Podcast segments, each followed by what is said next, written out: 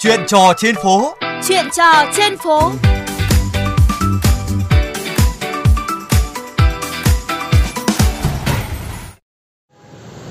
Các bạn thân mến, việc xếp hàng chờ đợi khá lâu mới được đổ xăng trong thời gian qua đã khiến cư dân thị thành phải điều chỉnh lịch trình cũng như thói quen tiếp nhiên liệu trong phương tiện của mình. Điển hình là chị Nguyễn Lan Chi, một người đang sinh sống ở quận Hai Bà Trưng. Hãy cùng tôi tìm hiểu về câu chuyện đổ xăng của chị ấy. Chào chị Chi, à, những ngày vừa qua thì việc đổ xăng của chị diễn ra như thế nào ạ?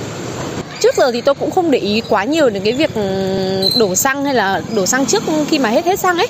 Thì nhưng mà gần đây thì tôi có đọc báo chí thì tôi thấy tình trạng khan hiếm và quá tải xăng diễn ra khá nhiều. Thế nên là hôm hôm trước tôi cũng tranh thủ là việc buổi trưa thì tôi có ra ngoài xem hàng nào vắng thì tôi có thể đổ ấy. Nhưng mà gần như tất cả các hàng xăng ờ, đều kiểu người chờ và rất quá tải, rất đông và có thể có lúc còn tràn ra cả đường nữa. Nên là tôi chưa đổ vội và đêm qua tôi có đi chơi về muộn là khoảng độ 11 rưỡi tôi cũng quyết tâm tìm xem có hàng xăng nào. Đêm qua tôi cũng phải đi đến ờ, bốn hàng xăng à? Nhiều hàng xăng là cũng đang có những xe bồn người ta tiếp xăng ấy, nhưng mà mọi người cũng tức là chưa được đổ xăng nhưng mọi người cũng đang đứng rất chờ xếp hàng rất đông mà dù lúc đấy là là buổi đêm rồi. Nên là tôi vẫn chủ quan và tôi nghĩ là chưa cần thiết lắm, nên là đến sáng hôm nay thì tôi bắt đầu khi mà xe xăng của tôi đã nhấp nháy đến hai ngày rồi thì tôi mới quyết tâm đi đổ.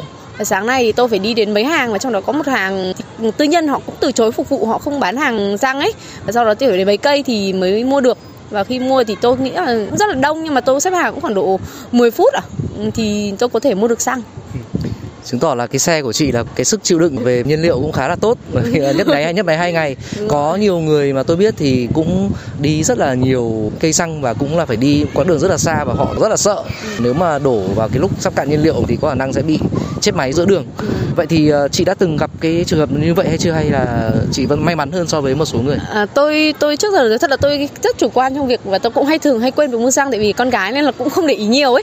Nên là tôi thường đa phần là cũng nhấp nháy vài ngày hoặc là tôi tiện tại vì tôi rất lười lười đổ xăng nên là tôi cũng gặp trường hợp là chết máy giữa đường nhưng mà đa phần thì là thường lúc mà chồng tôi đi xe nên là tôi cũng chưa phải dắt xe máy lần nào nhưng mà với tình trạng quá tải như thế này thì tôi nghĩ là khi mà tôi đi đường mà gặp cây nào vắng vắng thì tôi nghĩ là tôi chưa cần cạn xăng thì tôi cũng sẽ mua để tránh các trường hợp mà là bị khi hết xăng mà lại tìm tất cả cây quá tải như này Vâng, như vậy là hành vi mua nhiên liệu của chị cũng đã thay đổi rồi.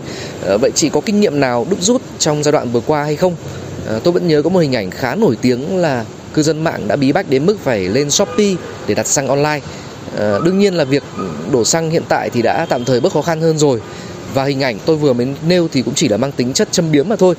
À, nhưng chúng ta thì vẫn cần phải chuẩn bị cho những tình huống ờ, xấu tương tự như thế trong tương lai đúng không ạ? Thú thật vì ừ, tôi đã kể là tôi cũng phải săn rất nhiều từ đêm 11 giờ đêm, buổi trưa và đến buổi ờ, giữa trưa là khoảng 10 giờ 10 giờ hơn sáng thì các cây xăng đều đông. Thế nên là theo tôi nghĩ thì ừ, kinh nghiệm tốt nhất đó là các bạn có thể thử, đó là có thể canh thử mua xăng trong giờ làm việc xem có thể đỡ hơn không, hoặc là có thể như là đi trên đường mà gặp ừ, những cây xăng nào đỡ đỡ vãn vãn thì có thể mua luôn mà không cần phải gần hết xăng mới mua thì sẽ an tâm hơn là để khi mà gần nhấp nháy hai vạch chúng tôi thì lúc đấy chờ bao nhiêu lâu vẫn phải chờ thôi. Vậy à, chị có mong muốn nào muốn à, để đạt hay không? Ờ, thật sự là tôi cũng không tìm hiểu kỹ về vấn đề này nên tôi không hiểu vì sao mà tình trạng gần đây nó lại bị mọi người bị đông đúc để mua xăng thế có thể là do đóng các cây xăng tư nhân hoặc là gì đấy nên tôi hy vọng cái việc mua xăng này nó sẽ uh, trở lại như cũ ấy. thì đỡ tình trạng khó khăn cho mọi người vấn đề xảy ra tình trạng là rất nhiều cửa hàng xăng bán lề đường và giá đội lên rất nhiều nên là tôi hy vọng là sẽ được quản lý sớm để mọi người có bất tiện trong một vấn đề như này vì vấn xăng là vấn đề là khá thiết yếu. Vâng, rất cảm ơn chị. Các bạn thân mến, việc điều chỉnh giá hay chiết khấu xăng dầu khắc phục tình trạng các cây xăng càng bán càng lỗ là những vấn đề vĩ mô thuộc phạm vi chức năng của các ban ngành. Trong bối cảnh đó thì ở góc nhìn của người tiêu dùng, họ cũng đã có những điều chỉnh hành vi, thói quen tiếp nhiên liệu cho phương tiện cá nhân hoặc à, cân nhắc chuyển sang các phương tiện phi cơ giới hay là phương tiện công cộng.